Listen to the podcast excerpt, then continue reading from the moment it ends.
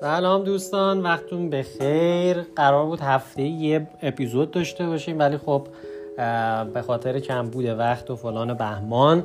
من که وقت نکردم خیلی در مورد انکر و اینا چی یاد بگیرم نتونستم خیلی در موردش حرف بزنم. خیلی هم واقعا حرفی فعلا ندارم. یعنی خیلی اتفاقات افتاده چه برای خودم چه تو دنیای تکنولوژی چه فیلم چه همه چی. ولی خب فرصت نشد که بخوام بنویسمشون. الانم که وقتی الان نصف شبه می‌خوام در موردشون حرف بزنم واقعا یادم نمیاد. حالا در مورد یه چیز کوچیکی برام کوچیک نه ولی جالبی که برام پیش اومده بود و دوست داشتم حالا حرف بزنم در موردش کانال پیدا کردم تو یوتیوب.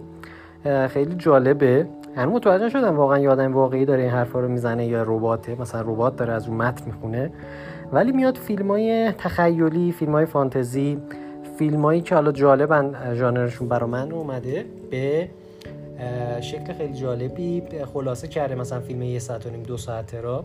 و تو پنج تا ده دقیقه کامل فیلم رو برام و خیلی جالبه. مثلا من امروز نزدیک 20 تا از این فیلم ها رو دیدم. 20 تا که نه 10 تا. و خب خیلی جالب بود برام. و برای آدم مثل من که کم می‌خواد سریع به هدف برسه نکته جالبی بود. گفت حالا اینو براتون بگم.